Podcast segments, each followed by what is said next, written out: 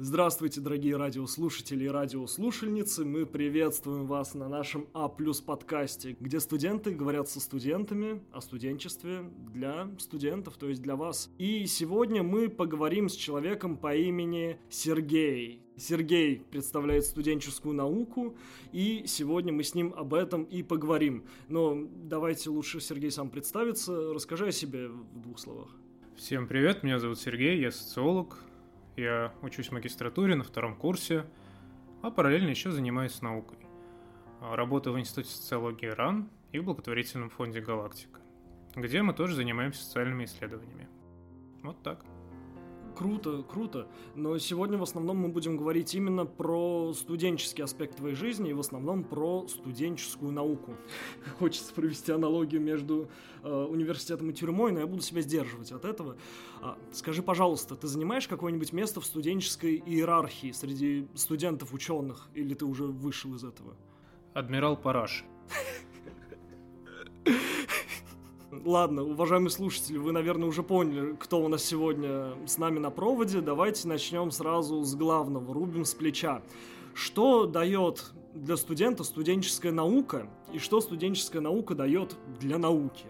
На первый вопрос ответить проще. Дает опыт, потому что там наука это практики, как у нас э, там Гидденс, кажется, говорил. А, нет, подождите, Гарфинкель. Гарфинкель, в первую очередь, говорил. А что дает для студент для науки – это такой серьезный дискуссионный вопрос. С одной стороны, он ее институционально оформляет, потому что внутри науки тоже есть какая-то своя структура, есть своя иерархия, и очень сложно возвышаться в этом случае над пустотой. Вспоминается Греберовская бредовая работа, вот у него там в числе бредовых работ были шестерки. Это вот такие люди, которые должны существовать просто, чтобы показывать чью-то власть. Вы не можете быть начальником отдела, где никого нет. Вы не можете быть аспирантом, у которого нет достаточного количества шестерок среди числа студентов помладше. Иначе как бы он сам становится таковым. Интересная точка зрения. В целом она согласовывается с моей, потому что однажды э, к нам в университет приезжал профессор Свободного Берлинского университета, и я задал ему вопрос, а играет ли роль какую-то статьи, которую я отправляю вместе с моим CV, вместе с моим резюме? И он такой, у вас бакалавры пишут статьи? Зачем? Если бы ты был мини- министром образования, ты бы исправил эту ситуацию или оставил бы все как есть? По-твоему, студенты должны писать научные работы или не должны? Я боюсь себе представить страну, в которой министр образования может запретить, запретить как-то студентам писать статьи. Ну, я про обязательный характер данных работ, потому что мне, чтобы получить какую-то именную стипендию, нужно было Э, эти самые статьи писать. Вот. А на качество этих статей, естественно, никто не смотрел. Это открывает большой вопрос про то, как вообще квантифицировать, можно ли квантифицировать науку, потому что ну, выдают эти именные стипендии, а за что их должны выдавать в противном случае, если не за статьи? Нужно что-то другое получать от студентов. А что? И вот у нас на самом деле нет какого-то адекватного вопрос-ответа. Вот мы поговорили про систему студенческой науки, а как стать адептом этой системы, что для этого нужно? Есть разные пути.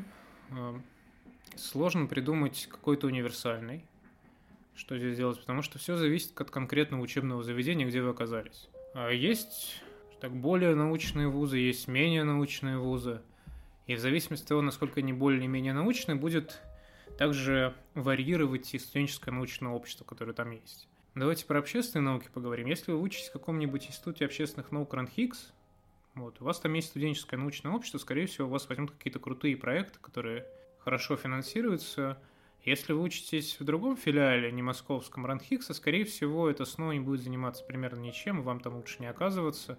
Оно затянет вас как трясина в число, в бесконечные плеяду из конференции, ради конференции, ради того, чтобы просто собраться где-то побухать и все в таком роде. Поэтому первое, узнаете, насколько ваше СНО хоть куда-то интегрировано. Если оно существует само по себе и само ради себя, лучше туда не лезть. Эти ребята, они явно занимаются чем-то, чем угодно, но не наукой. Вы можете пойти по преподавателям, которые у вас есть на кафедре, преподавательницам, и поспрашивать тех, начинаете как бы издалека, как поступил бы социопат истинный, спрашиваете, вот, я хочу заняться наукой, что мне делать? И вам преподавательница отвечает, что вот вы знаешь, там нужно лучше не соваться в это дело. И вы, пропуская все ее пространные рассуждения о том, почему не нужно соваться, а, в конце узнаете, занимается ли она сама наукой или нет. вовлечена ли она в какие-то проекты, есть ли у нее гранты, может быть, у нее есть какая-то своя ИП, НКО, через который она там что-то реализует. Может быть, у нее какой-то свой исследовательский центр есть. Может быть, он аффилирован с государством, может быть, он коммерческий. И вот так вы постепенно прощупываете для себя путь в какую-то науку, которая является наукой содержательной. Может такое сложиться, что вы обошли всех людей на кафедре, и среди них, сволочи, никто наукой не занимается, хотя вроде как научно-преподавательский состав. Такое тоже может быть, тогда находится человек, который вам ближе всего идеологически и по вашим интересам, чтобы не особенно конфликтовать в своей работе, и говорите, что денег нет, грантов нет, вертим как-то на коленке что-то. Можете заняться анализом естественного языка, анализом данных можете заняться. Э, можете ходить, может быть, у вас там в библиотеке есть какой-то корпус текстов Ханны Аренд, э, которому много лет, и его никто никогда не читал, и вы хотите его анализировать.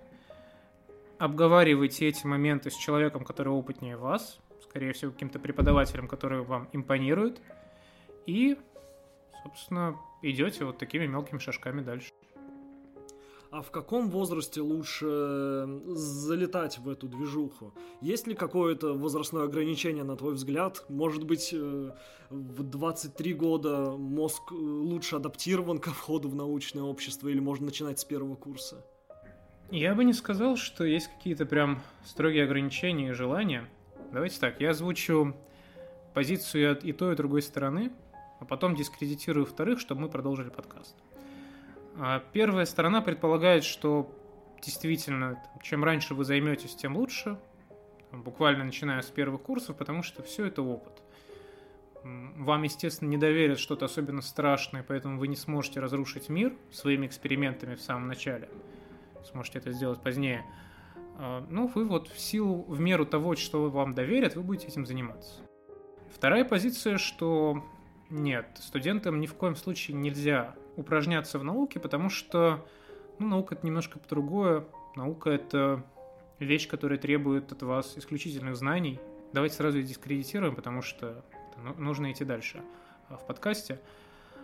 Если вы спросите любого правого историка профсоюзного движения, он вам скажет, что профсоюзы, они создают миф для того, чтобы к ним, для того, чтобы критическая масса работников профессии, которые, которые устроен профсоюз, они сказали, что король на самом деле голый.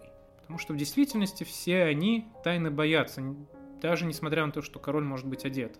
Что кто-то, проникнув в движение, э, скажет, что ну, не стоит за всем этим тех формальных препон, которые выстраивают. Можно заниматься и без тех формальных порогов, которые стоят перед наукой. Глубоко. Ты еще упомянул про то, что какие-то вузы более научные или менее научные. А что такое вообще научность вузов? Это вот первый подвопрос. Второй подвопрос. А ты вообще разделяешь столичные вузы и региональные вузы по уровню научности? И если да, то в чем причина кроется? И как это исправить? И нужно ли это исправлять? Нет, на столичные и региональные не разделяю, потому что есть множество прекрасных региональных вузов, которые, в которых есть сильная научная школа. Например, Ивановский центр, ныне признанный иностранным агентом. находится в городе Иваново, там не Москва, не Петербург, но там одна из лучших школ гендерных исследований на сегодняшний день. Под научностью вуза, знаешь, это скорее в том смысле, в котором я упоминаю, это скорее репутация, которая за ним сложилась.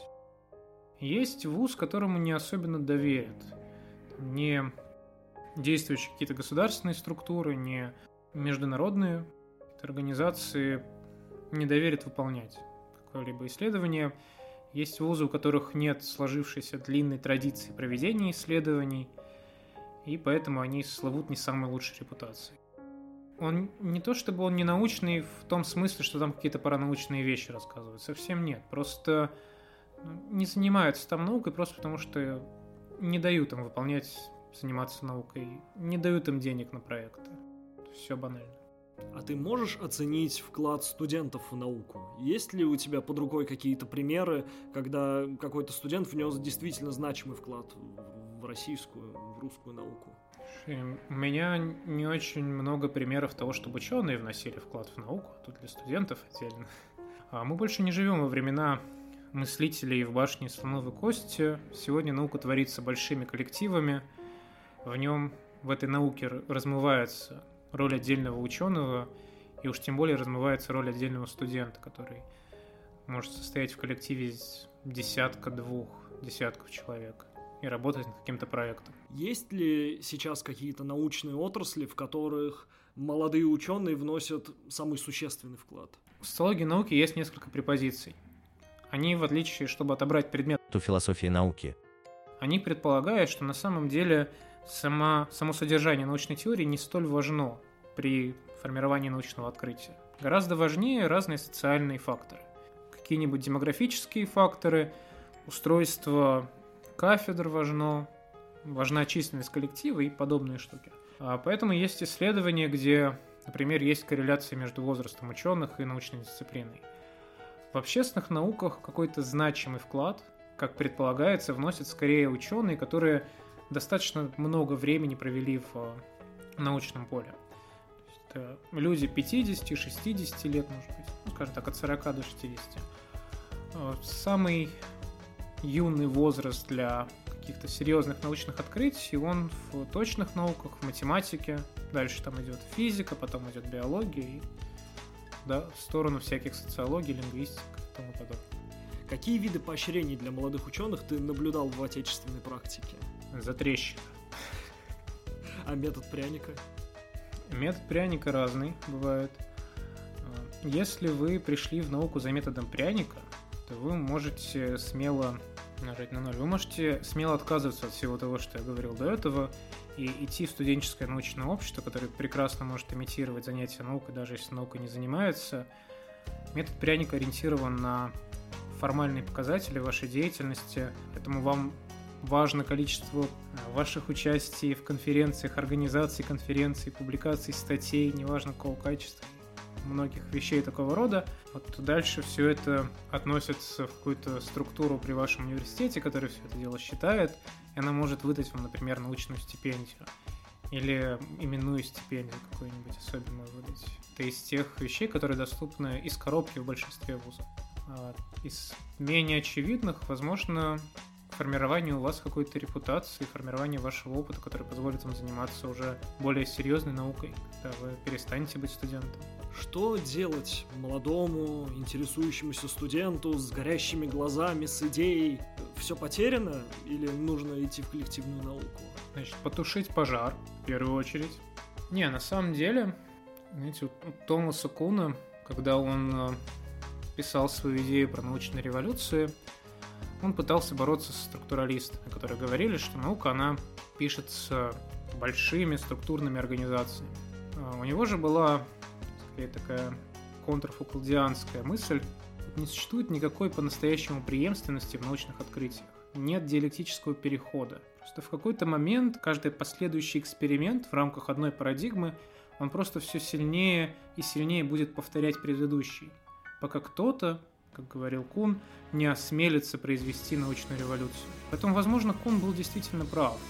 И вам не стоит тушить пожар в своем сердце, и вам действительно нужно заниматься теми вещами, которыми вам хотелось бы заниматься.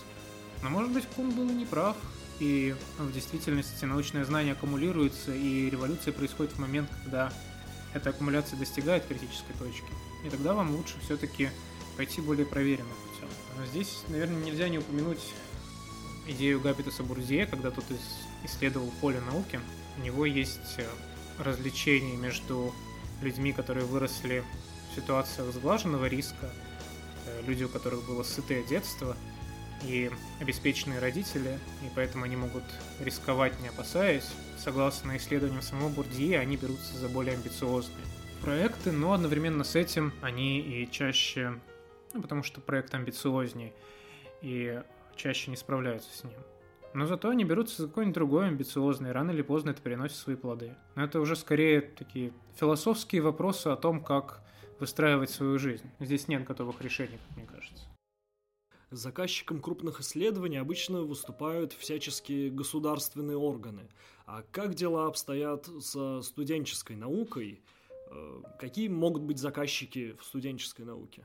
А, здесь все будет очень сильно различаться от того, в каком месте вы окажетесь, чтобы не приводить каких-то конкретных примеров и не агитировать в пользу одного или другого университета. Государство тоже там является заказчиком, просто потому что если не государство, кто еще. Вы маловероятно окажетесь организатором или руководителем какого-то исследования, с которым будет напрямую говорить подрядчик или там, заказчик. Скорее всего, вы будете в команде человека, которым, с которым заказчик разговаривает. Этот человек будет человеком с какой-нибудь степенью. Ну, вероятнее всего, он будет вашим преподавателем. И дальше, в зависимости от традиции работы в этом университете, вам могут а, за спасибо вас пригласить поучаствовать в этом исследовании, принять участие в обработке данных, э, в, интервью, в интервьюировании или еще где-нибудь, или вас могут включить в этот контракт на какую-то ставку, на какую-то должность. Вот поэтому здесь тоже будет государство, и мне сложно представить себе ситуацию, когда заказчик э, ищет студента, который бы написал дизайн исследования для него, заключает с ним контракт. Это какие-то прям исключительные ситуации, разве что есть какие-то личные договоренности между заказчиком и самим студентом. Не уверен, что мы хотим про, про них рассказывать. А должны ли благотворительные фонды и разные коммерческие организации поддерживать студенческую науку, как ты считаешь? Конечно, должны. Чем больше денег, тем лучше. Если, если кроме благотворительных фондов, коммерческих организаций, еще бы там, частные доноры поддерживали бы, еще лучше, если бы монетки, злоты бы кто-нибудь кидал, тоже Хорошо, я, я за любой кипиш, за любую поддержку, от всех, кому есть дело. По поводу чеканной монеты. А может ли студенческая наука позволить студенту прокормить себя, не работая в КБ или в вейп-магазине, а, обеспечить какие-то минимальные физиологические потребности и при этом обеспечить интерес к творческому и научному развитию? Слушайте, а в России три пути, и вот что там ни разу наука не упоминается. Не, наука это вообще довольно сложно назвать занятием про зарабатывание денег. Здесь хочется процитировать великий Дмитрия Анатольевича Медведева. А, у него там было про образование, но я думаю, это справедливая мысль, и про науку тоже. На науке напрямую ну, сложно прям заработать, если вы не хотите по 44-му ФЗ э, опрашивать своим колл-центром где-нибудь э, в Сызране 3000 человек по всероссийской выборке, а потом писать отчеты по уже сформированным лекалам, то на этом прям сложно именно зарабатывать. Вот я недавно читал исследование. В экономике есть институционализм как научное направление. Они предполагают, что есть какие-то выстроенные правила и нормы, институты, которые определяют экономическое положение сильнее, чем что-либо, там, чем, чем выбор конкретного человека.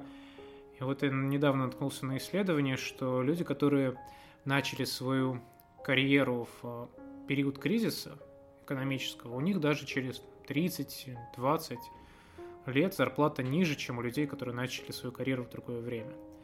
Сейчас не самое приятное время, на самом деле, чтобы начинать свою научную карьеру, поэтому если вы идете туда, вы идете туда с осознанием, что будут проблемы, что может быть тяжело. Насколько это вообще про зарабатывание – знаете, это скорее ситуация, где если вы хотите заработать, вам нужно как-то крутиться и вертеться в этой системе. Там, там полставки получить, еще где-то полставки, где-то по ГПХ параллельно поработать, а еще у вас часы будут за преподавание. И вот все это вместе собирается. Но на самом деле такие рассуждения несправедливы для любой области. Но на самом деле такие рассуждения несправедливы для любой области. То есть теоретически любым занятием можно зарабатывать, если вы хотите крутиться хочешь жить, умей вертеться. Э, кстати говоря, пора поговорить о тебе и о твоем самоопределении. Считаешь ли ты себя молодым ученым? Ну, я молод, занимаюсь наукой, вроде похоже. Давай так, э, какие профессиональные навыки, какие soft skills, может быть, дала тебе студенческая наука и как ты их реализуешь? Знаешь, я бы, наверное, начал с hard skills. Чтобы зайти в науку, Потому что наука — это высокопороговое знание. Я сейчас стану на позицию тех людей, которых я дискредитировал ранее. Тебе нужно освоить ну, корпус текстов из книг 150, может быть, 200 оригинальных монографий тех людей, которые считают классиками в твоей научной дисциплине, чтобы уметь поддержать разговор, чтобы разбираться в том, почему э, ты выбираешь ту или иную научную теорию, где ограничения этой научной теории, почему она дает те, а не другие результаты, и почему ты никогда не сможешь получить эти другие результаты в рамках оптики этой теории. Про soft skills в научной деятельности есть примерно весь тот же набор действий, которые, в который может быть операционализирована человеческая работа, то есть научная деятельность может быть операционализирована точно так же, как довольно большая часть всех других занятий человеческой жизни. То есть там точно так же нужно выстраивать отношения внутри коллектива, точно так же нужно работать с документацией, писать отчеты. Там нужно заниматься анализом разного рода, проводить социологии, проводить интервьюирование, считать данные. Это вещи, которые нужны не только в науке, которым занимаются много где еще. Начиная от какого-то бухгалтерского анализа и заканчивая какими-нибудь архивариусами и людьми, которые заняты библиотечным делом. Угу.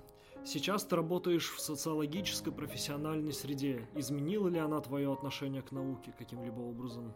Знаешь, скорее не моя деятельность именно в социологическом коллективе, а предметная область моих интересов. Потому что я занимаюсь социологией науки.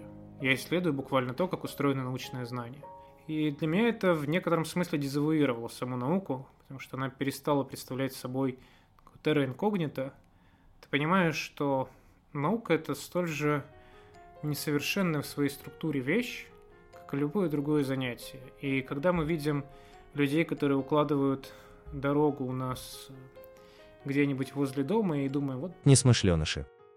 Это справедливо и для научной деятельности также. Люди допускают ошибки, допускают их везде, и из этих ошибок строится наука гораздо сильнее, чем нам кажется снаружи. Наша отечественная студенческая наука во многом уникальна и отличается и от э, западной, и от восточной. У нас существуют всяческие, как ты говорил, сборники, конференции и прочие способы времяпрепровождения. А, как ты думаешь, почему у нас это появилось и нужно ли оно нам? Я бы не обобщал всю зарубежную науку, так что у них этого нет. Зарубежная наука очень разнообразна, и наука где-нибудь в США, ее организации, в том числе студенческая наука, наука в Восточной Европе, в Западной Европе, они будут очень сильно отличаться. А, нужно ли оно нам здесь? Один из фундаментальных вопросов человечества, нужно ли оно нам здесь. Потому что, как я говорил ранее, это имеет как свои плюсы в виде того опыта, который можно приобрести вот во всех этих увеселительных мероприятиях, но имеет и свои минусы, потому что оно где-то размывает саму повестку науки. Хочу спросить про твою мотивацию. Как ты попал в социологию науки и почему ты вообще в это влип? Я, когда, когда мне спрашивают про подобного рода вопросы, я не могу сказать, что я всегда совершенно честен с собой, но я придумал какой-нибудь ответ, чтобы собственной совестью. Мне кажется, что интересы человека в его профессиональной области, они в какой-то степени должны отражать глубокие личностные интересы. Мысли про науку как какую-то деятельность, которая позволяет нам продвигаться, быть факелом Люцифера в бесконечной тьме, чтобы вести людей за собой. Вот что-то такое, наверное. Внезапный вопрос. Нужна ли в России отечественная Лига Плюща? И как ты думаешь, какая плеяда вузов должна в нее войти? Нуж, нужно ли в России ФБР, когда у нас есть ФСБ? Не, Лига Плюща – это вещь, которая сформировалась во многом а, вследствие исторических, исторического контекста развития науки в США. А, наш исторический контекст будет сильно отличаться. Если мы собираемся воспроизвести Лигу Плюща, это скорее будет карго на самом деле. У Лиги Плюща, как очень ограниченного клуба из э, высших учебных заведений, которые как-то экстраординарно оторвались от э, всех остальных в качестве образования и в той репутации, которую они имеют за, за пределами научного сообщества, э, это во многом история про самосбывающееся пророчество. Если в какой-то момент мы решим выделить у себя пятерку или семерку вузов, которые должны как-то кардинально отличаться от всех остальных, то мы создадим точно такое же самосбывающееся пророчество, и мы еще сильнее гипертрофируем то неравенство системе образования, которое у нас присутствует сегодня. Поэтому эти 5-7 вузов, которые мы определим, они будут получать больше денег, больше внимания средств массовой информации, просто потому что мы решим отдавать им больше денег и отдавать им больше внимания. При этом та разница, которая будет первоначально между ними, исходя из вот такого нашего поведения, с каждым разом, с каждой итерацией будет все сильнее расти. Я не знаю, нужно ли оно нам. Я понял твою позицию. А сейчас вопрос от спонсора. Антиплагиат плюс бот поможет вам с улучшением вашего научного исследования. Ссылочка, как всегда, в описании. Какое значение сейчас имеет программа поиска плагиата в работах молодых ученых и как сами эти ученые относятся к антиплагиату? Да негативно большей частью относятся. Есть тех людей, которые там плагиата-скептики, плагиата-бесы есть, и плагиата-скептики, и плагиата-скептик. Есть вот эта история с э, диссернетом, которые регулярно кого-то там обличают в неправомерности цитирования, переписывания глав чужих статей, это с одной стороны. А с другой стороны есть огромное число ритуалов, которые, когда ты побываешь в науке достаточно долгое время, начинают поражать э, отсутствием хоть сколько-нибудь сущностного наполнения. Они происходят вот просто потому, что этот ритуал нужен. И тебе ужасно хочется отдать этот, этот ритуал кому-то на аутсорс. Вот э, нужно тебе перед коронацией сплясать сто раз, но ты понимаешь, что от этой пляски ничего не изменится. Корона тебе досталась по праву крови, а не по праву твоей пляски. И почему бы не нанять кого-нибудь, чтобы как-то так. Итак, пока мы записывали здесь, нам подъехала порция вопросов от закрытого пула онлайн-слушателей. Давайте пройдемся по нему. А, во-первых, как опубликовать свою первую статью? К лайфхаке, как опубликовать первую статью. Есть тяжелый путь, который онлайн-слушатели почему-то решили выбрать. Вы выбираете журнал, будучи студентом начальных курсов, пишете статью, отправляете туда, он проходит двойное рецензирование и публикуется. Есть вариант попроще. В какой-то момент на ваш вуз, каким бы он ни был, нагрянут конференции, просто потому что у них есть отчетность по конференциям и по выпущенным сборникам с ними. Вы на эту конференцию записываетесь, потому что вы уже успели познакомиться со всеми людьми на кафедре а, и даже переспать с председательницей СНО, и поэтому вы, участвуя в этой конференции, потом отправляете тезис туда. А если так сложились звезды, что они сделали толстый сборник конференции, то целую статью. Но так или иначе, вот на первых этапах своей научной жизни разница между ссылкой на тезис и ссылкой на статью ваша, она не особенно большая.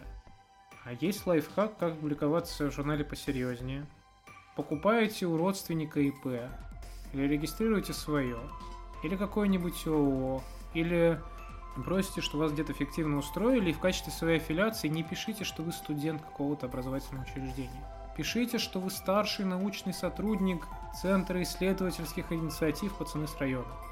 И вот с этой аффилиацией подавайтесь э, в журналы, в идеале такие журналы, которые максимально далеки от вас, территориально. Вот это повышает ваши шансы на публикацию. Ну, естественно, не пишите лютую дичь, сказать, потому что у научных статей есть внутренняя композиционная мораль, которую нужно соблюдать, чтобы вас приняли за своего. Еще не, не подделывайте результаты исследований, чтобы спать спокойно. Еще немного по первому. Сборники, в которых можно публиковаться, отличаются некоторым уровнем паршивости. И в каких-то вузах это может иметь значение, в каких-то вузах э, на это закрывают глаза. Как определить степень паршивости или на, наоборот степень э, возвышенности сборника? чтобы не вляпаться случайно куда-то не туда. Смотря какие цели вы преследуете. Если вам важно построить репутацию в профессиональных кругах, то это очень странно для вас, потому что эти профессиональные круги будут в первую очередь смотреть на то, что вы студент первого курса. Если для вас важно получить стипендию, отдать любую другую отчетность, то там совершенно не важно, мусорный это ринцевский сборник или не мусорный.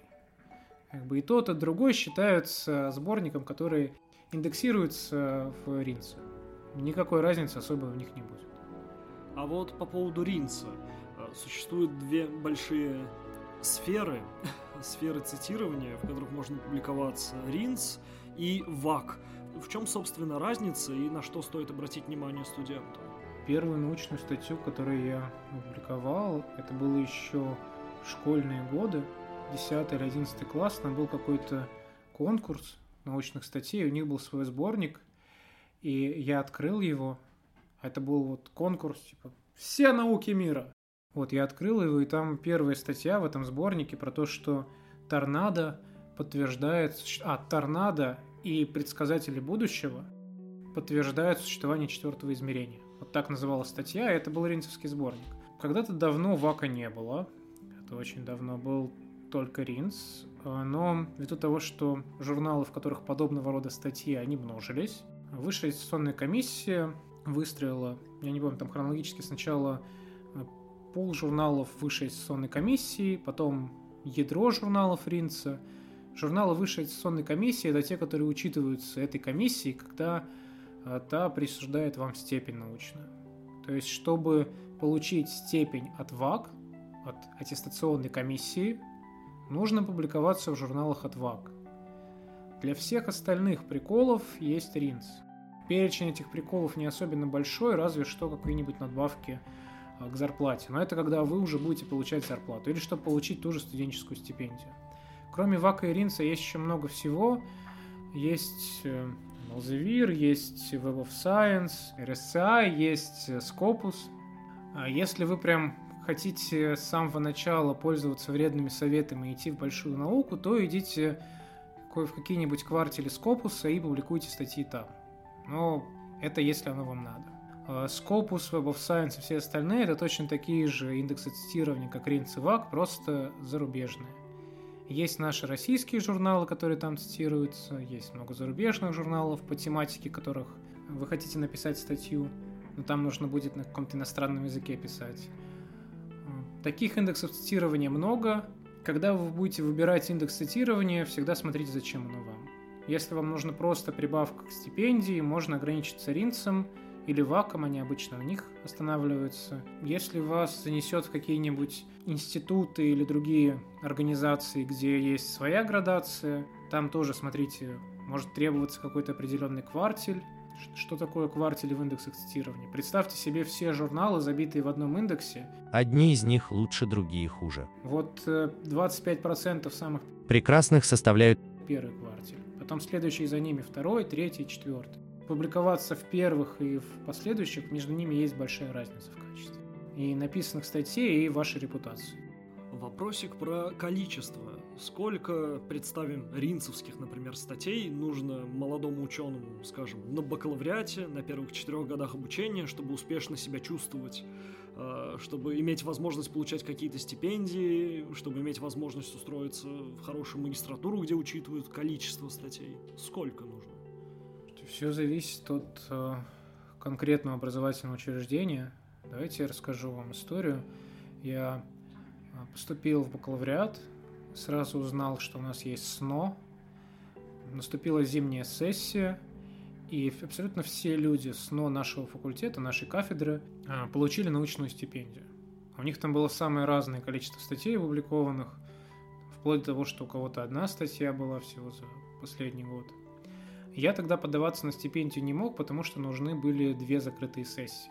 И в тот год я опубликовал, был просто какой-то экстраординарно маниакальный год для меня, я опубликовал пять статей, по-моему, или шесть даже, ринцевских. Правда, все там в тезис в сборниках, но тем не менее. И подался на эту стипендию, и научную стипендию тогда на нашем факультете не выдали никому. Так год на год не приходится, на самом деле. Даже в рамках одного учебного заведения все может очень сильно поменяться. Это зависит от бюджетной политики этого учебного заведения, тоже истории из внутренней жизни. В какой-то момент решили, вернее, Оставались деньги в бюджете на научные стипендии. И мы все уже приготовились, оттопырили свой карман, но вдруг э, администрация решила, что эти деньги нужно не на стипендии потратить, а отослать обратно в головной офис. И тогда там тоже кому-то единицам выдали стипендии. Есть очень много факторов. А к слову, чем отличаются тезисы от статей? У Ринца есть требования, согласно которым они что-либо признают как легитимный материал. У них есть требования к э, объему статей минимальному, потому что если вы напишете, если вы издадите сборник, где статьи сильно меньшего объема, у Ринца будут претензии к вам, что за туфту вы здесь издаете. И то же самое, если там, не знаю, как-то неправильно будут оформлены ссылки, или их вовсе не будет в каких-то статьях. И вот э, в тезисах там просто меньше объем, в этом вся разница. А то, насколько содержательно отличаются или структурно отличаются тезисы от статьи, это зависит от редактора конкретного журнала. Тезисы предполагают собой краткое изложение выводов и немножко дискуссии из вашей статьи с описанием методологии в виде ограничений, по которым эти выводы... Э, в общем, давайте так. В любом исследовании выводы нельзя трактовать буквально, у них есть ограничения, которые задаются заранее методологией. Вы описываете вот эту методологию, чтобы показать, что ваши выводы это не истина в последней инстанции, а лишь один из аргументов в научном споре. Дальше приводите вот эти самые аргументы, и в конце завершаете немножечко дискуссии, чтобы показать, зачем вообще вы все это делали и зачем эти выводы нужны. Вот таким образом выглядят тезисы на самом деле, но в реальности они могут выглядеть как угодно, зависит от того, примет редактор ваши тезисы или нет. Если редактором, если редактору главное это закрыть палку в том, чтобы издать очередной сборник, то он вас эти тезисы примет, даже если в них не будет вот этой содержательной, содержательного однообразия с другими тезисами. Вопрос такой. Я участвовал в грантовых исследованиях только в качестве шахи, то есть э, ездил, интервьюировал, вот, и потом смотрел на то, как руководители пожинают плоды исследования, а как студенту самому или в коллективе студенческом податься на гранты? Тяжело. Прям самим-самим это что-то из области грантов Росмолодежи. У них там бывает всякое. Есть руководитель научного коллектива, у которого должно быть определенное количество регалий, чтобы заявка рассматривалась. Не бывает студентов с таким количеством регалий. Мне рассказывали, что не существует. Неправда, не бывает. А поэтому вы ищете научного руководителя, который вас списывает в грантовую заявку. Как это чаще всего происходит.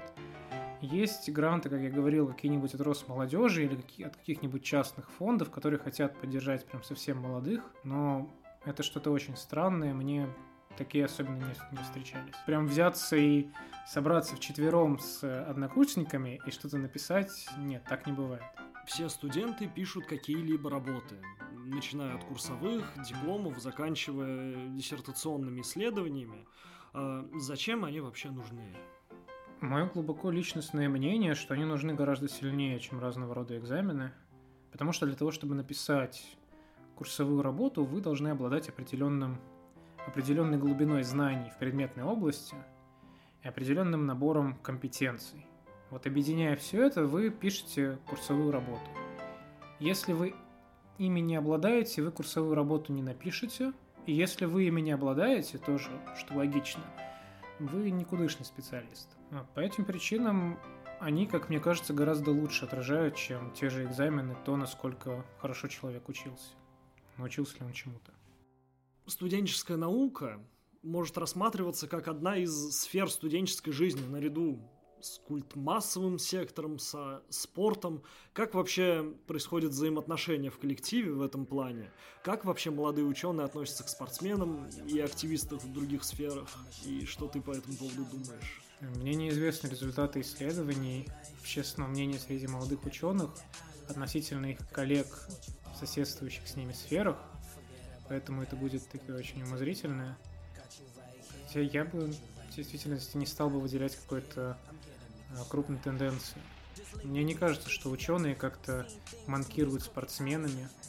Ой, нет, подожди. У меня есть э, исследование, э, есть э, корреляция между выносливостью и уровнем интеллекта. Поэтому я полагаю, что если люди, которые занимаются наукой, у них повыше уровень интеллекта, они при этом еще и спортсмены одновременно. Должны бы быть спортсменами. В таком ключе. Интересная гипотеза. И напоследок, э, как и у всех гостей, хочется спросить у тебя, а что бы ты посоветовал молодым студентам, или, может быть, абитуриентам, или, может быть, еще школьникам? Какой бы ты совет дал, может быть, какие-то лайфхаки от человека, прошедшего шестигодовалый путь? Не хочется открывать рубрику «Вредные советы». Ну, если не открывать, зачем еще здесь?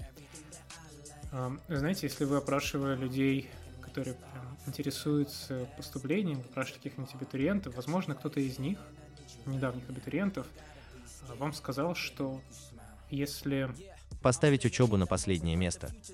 Последнее какое-то количество лет а, в школе и получить аттестат с тройками, это повысит ваши шансы попасть в какой-то престижный вуз. Но при условии, что вы отдадите высвободившееся время для подготовки к ЕГЭ, ну или хотя бы для сохранения своего психического здоровья, тоже важно. Ну вот такой вредный совет, но он крайне результативен. И в студенческой науке можно дать примерно сходный совет, что там, дерзайте, э, с самого начала выбирайте работу в проектах, которые имеют какое-то социальное значение, даже не социальное значение, имеют социальный престиж. Для того, чтобы их потом указать в резюме, а, с самого начала проситесь вот в эти авторские коллективы и публикуйте на 20 человек статью в рецензируемые журналы. Поверьте, вот это вот 20 место вам достанется, потому что 20 в числе соавторов. То есть э, с самого начала старайтесь заниматься тем, что вне стен учебных заведений котируется как э, что-то престижное, что-то, что позволяет увеличивать ваш символический капитал.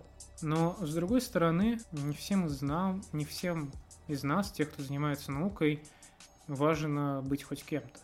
И если вы вдруг после интервьюирования своего научно-преподавательского состава на кафедре обнаружите, что эти люди не занимаются наукой, но при этом как-то являются учеными – это не значит, что они какие-то плохие. Просто должны быть такие люди, которые не занимаются наукой, но они ученые. И если вы выберете такой путь, наверное, он тоже легитимен, и вам тогда не нужно с самого начала стараться куда-то прыгать, потому что еще шею сломаете. А можете пойти по пути так, менее затратному и менее рискованному пути, а, спокойно отучиться, потом где-то в аспирантуре начать участвовать в каких-нибудь конференциях – опубликовать некоторое количество ринцевских статей, а потом и ваковских статей, сколько там нужно для получения. Защитите кандидатскую, и вот тогда уже будете сидеть на кафедре, преподавать и никогда больше не вспоминать эти страшные время, когда вы что-то там публиковали. Да. А на этом житейском моменте мы будем закругляться. Спасибо, Сергей, за участие в подкасте. А вы, дорогие слушатели, если вам нравится то, что мы делаем, подписывайтесь на нас и прожимайте все позитивные кнопки, которые только видите, и следите за обновлениями. До скорых встреч. Ай-ей!